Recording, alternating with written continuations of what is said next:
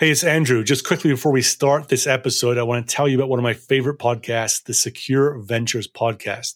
The host, Kyle McNulty, interviews cybersecurity founders about what they are building. I enjoy it because Kyle focuses on their technology, what it solves, why they build it, where it fits in the market. Also, listeners can understand the why of these startups. In some ways, it's a great complement to my own podcast where I focus on the go to market side, not the technology side. He's had some great guests on recently. For example, the CEO of Reality Defender, when they talked about the ins and outs of deep fake detection. Uh, he's had the co-founder and CEO of Ghost Security and also the co-founder of Radical, Chris Petersen, who was incidentally a founder of LogRhythm, where they talk about the role of AI in the SOC. This is not a paid promotion. I just simply enjoy what Kyle is doing with his interviews and get a lot out of them. Check it out. It's the Secure Ventures podcast. Now on with this episode.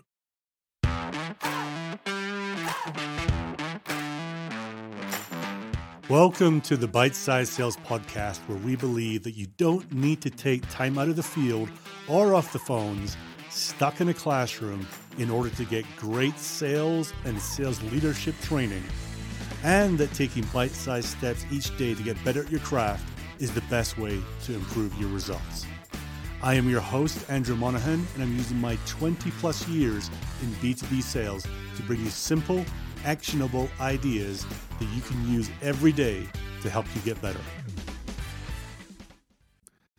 Before we get to the tip for today, this episode is sponsored by Sales Bluebird. Most of us don't have time to keep up with the latest sales ideas and all the blogs, podcasts, and news articles every week.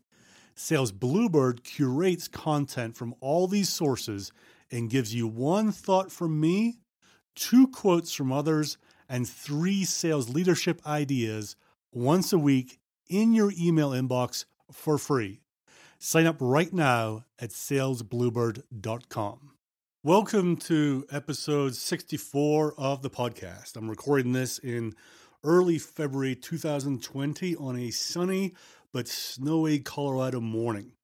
And this episode represents a bit of a reset on this podcast. I've been doing it now for about five months or so, I think.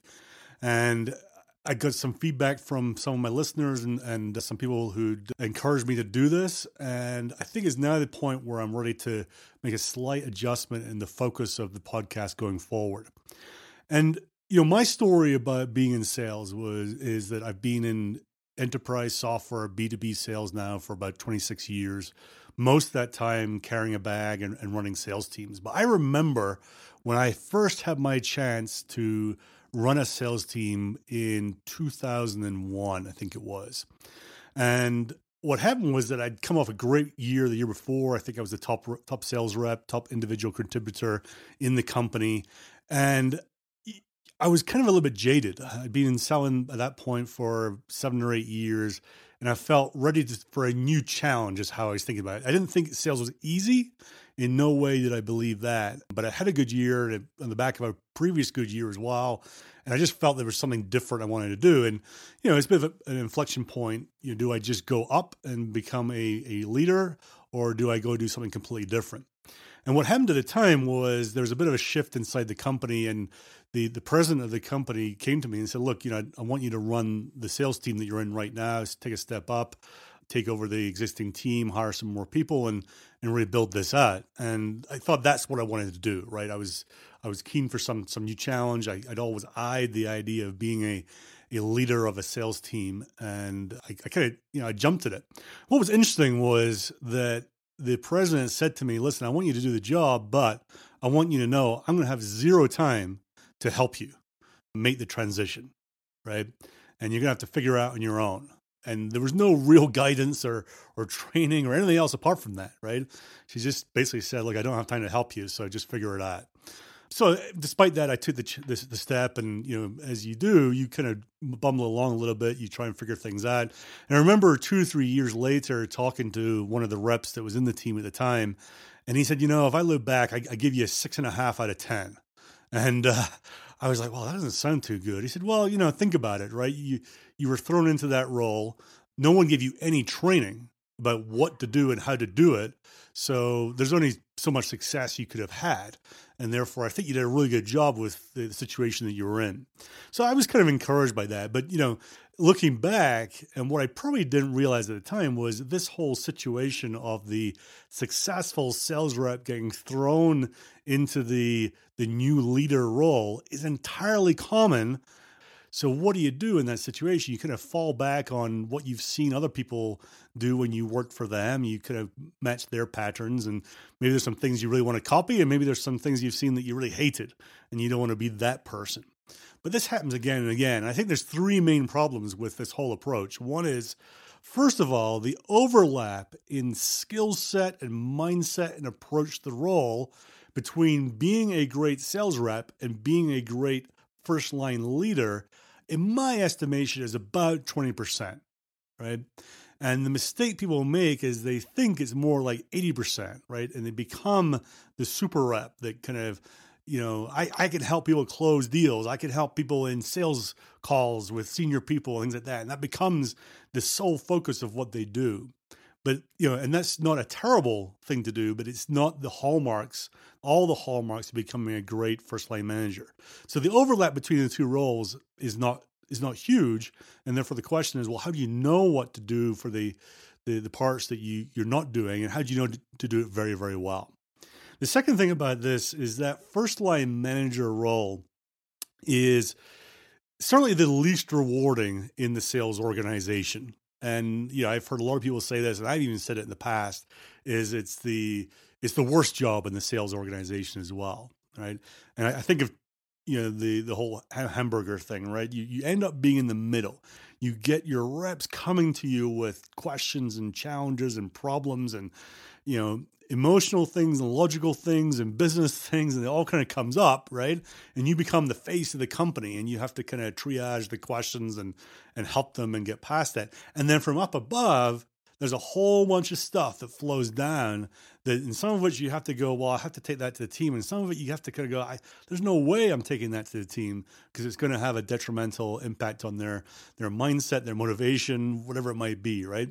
So you end up being sandwiched you take a smaller paycheck than you did as a hugely successful rep, and you don't get the recognition, right? It still is the individual rep becomes the hero in these big deals or overperforming things like that. And then, you know, the, the sales manager is the one that's just kind of giving the quiet pat in the back on the side.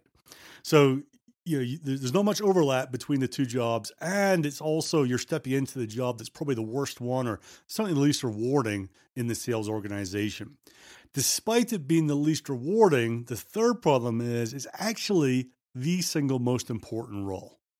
Right? The the first line manager's ability to have direct impact on the results of their team is huge. You know, when you're an individual contributor, you have impact on your own results, right? So, you know, huge amount of their your success is down to what you do and how you think, right? But it's only just your results, right? And if you're a second line manager, then you're directing the troops a little bit. You're still involved in forecasts and deals, but not down to the detail level. And your impact is is wider but not as deep, let's say, right? So that first line manager just has such an important role, right? And you can see it in teams when that first line manager is on fire, knowing what they're doing, they're truly leading as opposed to managing. That team flourishes, it thrives.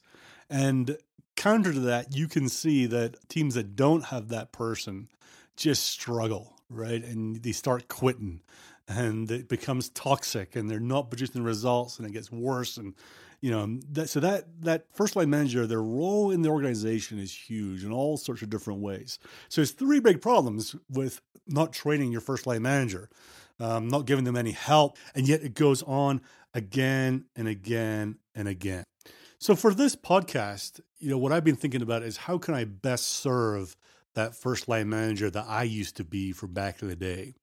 And you know, I could do an interview type show. I could try and go, you know, deeper, longer form. But I've actually decided to keep the same format as I've had for so long, where it's kind of bite-sized chunks. It's designed to be practical and, and something that someone can implement or try out the day after. But it is going to be much more focused on the success of that first line manager. Not to say that you know a lot of the topics aren't going to be useful for the sales rep or the second line, but that's my main focus. And it's also, you know, frankly, for that sales rep who has aspirations to step into that second role, right? If you can take on some of the mindset and skills before that, then you're much ready, much more ready to succeed when you do get the chance to make that that big step up. And the other thing is that I'm looking to do is um, make this about the whole self of the first line manager. You know, and when I look back on what I've been doing up to now, it's been very much kind of skills based things that you can go do. But I want to look at the the first line manager as a kind of human being and know that there's lots of things that uh, impact their success. And when I look at when I coach individuals, when I coach first line managers right now, we are talking about much wider things than just very tactical, you know, things to say in the next sales call or the next one on one, right? Although that's important. So I am looking in this podcast to have a kind of wider leadership impact on it so that someone can can really take in other influences beyond just the day-to-day skills and practical things needed for the role. So, with that, what I'll say is welcome to version two of uh, the Bite Size Sales Podcast. I really hope you enjoy it. As always, please hit me up at upside at unstoppable.do. That's upside at unstoppable.do. If you got ideas, questions, suggestions, things to improve on, I want to hear them. So please hit me up as, as much as you can. And I look forward to working with you going forward.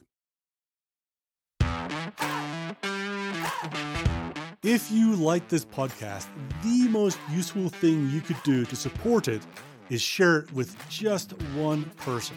It will mean the world to me, but more importantly, for that one person, it may well transform how they lead and also their results in the coming quarters and years. It will take you just 20 seconds. All you have to do is click the share icon in your podcast app and follow the prompts. Also, I need your suggestions, please. If you have a topic you want me to cover or just want to get in touch, simply email me at upside at unstoppable.do. That's upside at unstoppable.do. And now to wrap up this episode. Training without implementation is just entertainment. So if you heard something today that you want to use, take action right now and keep getting better every single day. And finally, I'm signing off as the great Joe Sexton would by saying, Gone to sell. It would mean a lot to me and to the continued growth of the show if you'd help get the word out. So, how do you do that easily? There are two ways. Firstly, just simply send a link to a friend. Send a link to the show, to this episode. Um, you can email it, text it, Slack it, whatever works for you and is easy for you. The second way is to leave a super quick rating. And sometimes that can seem complicated. So I've made it as easy for you as I can. You simply have to go to ratethispodcast.com slash cyber. That's ratethispodcast.com slash cyber and explains exactly how to do it. Either of these ways will take you less than 30 seconds to do, and it will mean the world to me. So thank you.